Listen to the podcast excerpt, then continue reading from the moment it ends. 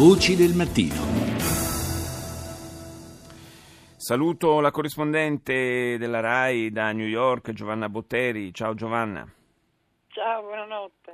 Eh, parliamo naturalmente eh, della notizia del giorno negli Stati Uniti, cioè la, eh, l'approvazione almeno alla Camera per ora, alla Camera dei rappresentanti, della eh, nuova riforma, della controriforma della eh, della sanità, come è stata eh, definita, eh, è la riforma che dovrebbe mandare in eh, soffitta l'Obamacare, eh, un dato certamente importante che giustifica anche una certa euforia da parte della Casa Bianca, è il fatto che si tratta della, eh, del primo successo parlamentare per Trump, si può dire. Finora i suoi rapporti col Congresso non erano stati granché.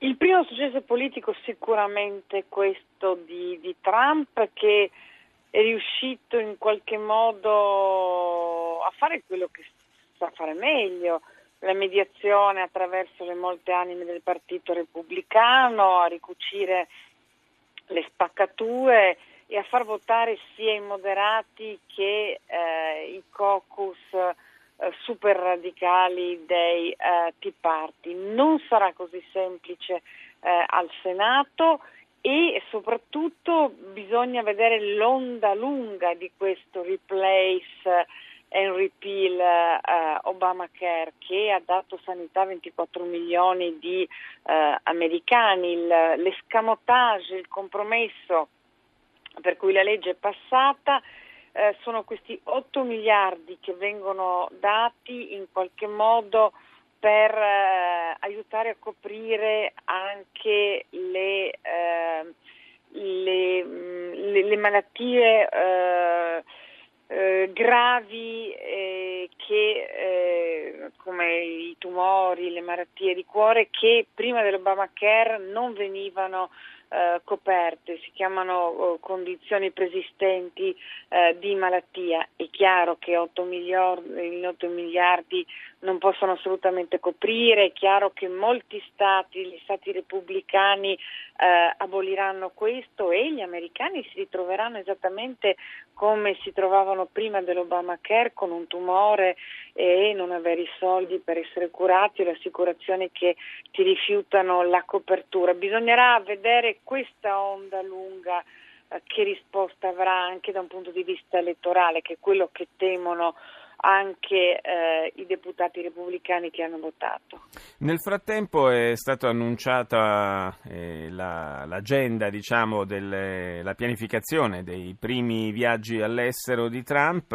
È forse interessante il fatto che la, la prima tappa sia dedicata all'Arabia Saudita. Israele, Arabia Saudita, poi ci sarà il 24 maggio l'incontro a Roma in Vaticano con il Papa, eh, Trump vedrà anche Mattarella, se ne andrà il 25 a Bruxelles e poi tornerà in Italia per eh, il G7 e la prima missione fuori dai eh, confini nazionali che compie il Presidente e Israele e Arabia Saudita vuol dire ricucire con paesi che durante l'amministrazione Obama non sono stati molto amici, Obama ha cercato di aprirsi di aprire un varco di alleanza all'interno del mondo sciita, eh, ha cercato la pace con l'Iran, eh, ha cercato un altro tavolo di eh, compromesso.